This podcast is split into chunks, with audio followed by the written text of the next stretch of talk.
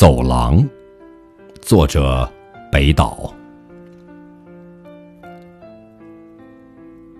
那些啤酒瓶盖，那流动的大街，输送到哪儿？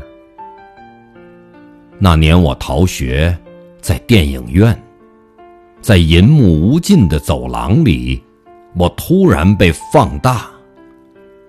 那一刻是一把轮椅，其余的日子推着我远行。